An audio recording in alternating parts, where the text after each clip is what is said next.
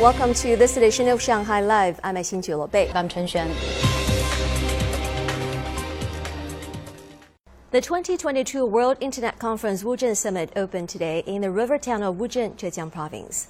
This year's theme is towards a shared digital future in a connected world, building a community with a shared future in cyberspace. The three-day event will bring together more than 2,100 representatives from over 120 countries and regions. Reports on China and world internet development will be released, and outstanding cases of jointly building a community with a shared future in cyberspace will be showcased. The summit is the first annual meeting of the World Internet Conference International Organization, which is headquartered in Beijing.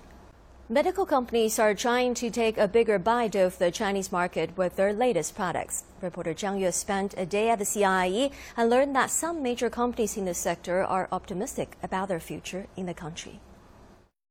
Fourth time CIIE participant Accuray is showcasing its upgraded tomotherapy system, which delivers full 360 degree scans of cancer patients as the treatment table moves. The company said the system provides greater control of the radiation dose, so it conforms precisely to the tumor and minimizes doses to healthy tissue. The machine will be used in Shanghai hospitals this year. In the year 2020 or 2019, we are very successfully bring the latest product into the largest hospital in the China. More than 100,000 patient cancer patients treated via the, uh, our product, the tomotherapy and the CyberKnife.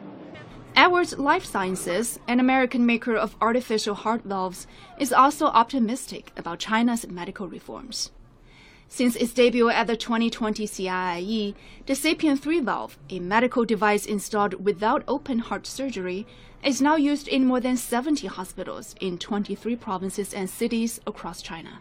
During 2021 CIIE, we signed a cooperation deal with Mindray Medical to develop an interface solution. It will be launched in the Chinese market this year and be in hospitals in Beijing and Hebei. The CIIE also helps us bring quality medical care to the vast markets of lower tier cities in China. And don't be confused if you see a live string quartet performance at the Bristol Myers Squibb booth. By using sonification technology, a process that translates data into sound, the music that the band is playing is written by AI, representing the company's advancements in oncology, hematology, and immunology. And of course, surgical robots have always appeared in the healthcare section.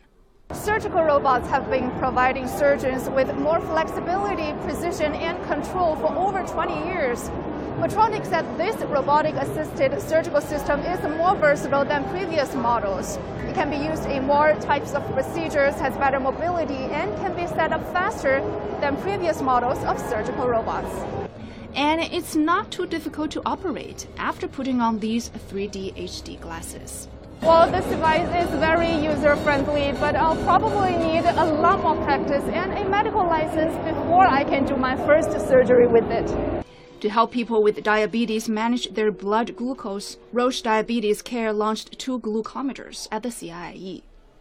Data is imported into mobile phones with Bluetooth enabling patients to monitor the changes in their blood glucose level. Roche Diabetes Care also reached agreements with JD Health.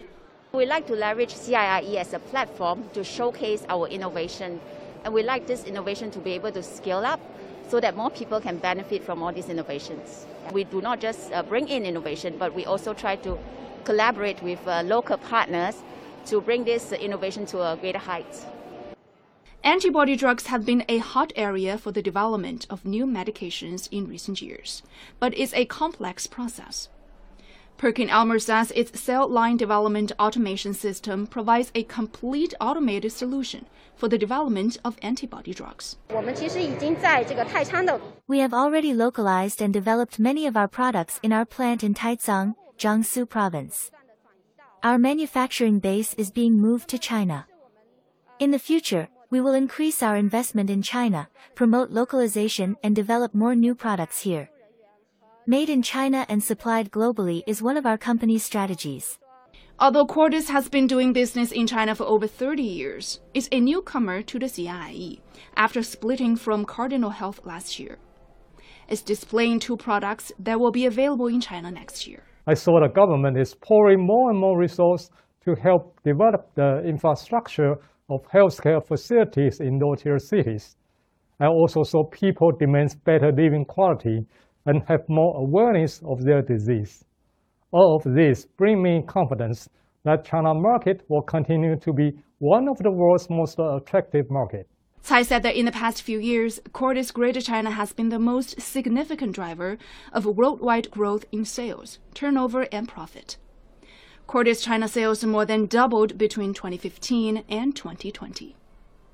China's Special Climate Envoy Xie Zhenhua said on Tuesday at the COP27 Climate Summit in Egypt that Beijing was committed to reaching carbon neutrality and believed multilateralism and cooperation was key to solving global climate change. Stephen Rancourt has more.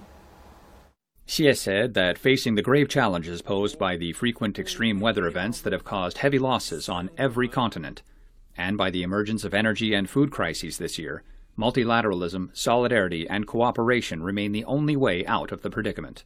Xie said China has actively implemented the Paris Agreement and further enhanced its nationally determined contribution, aiming to achieve both carbon peak and carbon neutrality on schedule. According to preliminary calculations, the amount of carbon dioxide emissions China produced per unit of GDP in 2021 is 3.8% lower than that in 2020 and 50.8% lower than in 2005.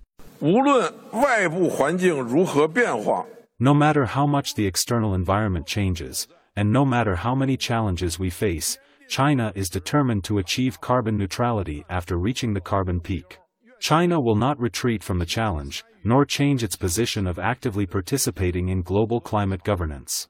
He expressed the hope that the COP27 will focus on the implementation of promises while urging developed countries to take the lead in exerting more effective efforts to reduce emissions in order to achieve carbon neutrality ahead of schedule, and achieve measurable results on issues surrounding the financing of adaptation strategies. We hope that developed countries could meet the pledge of 100 billion US dollars and come up with a roadmap of doubling adaptation financing. During a meeting with the Chinese delegation to the COP27 on Tuesday, UN Secretary General Antonio Guterres praised China's pragmatic actions in accelerating a green transformation, as well as the country's efforts in renewable energy development.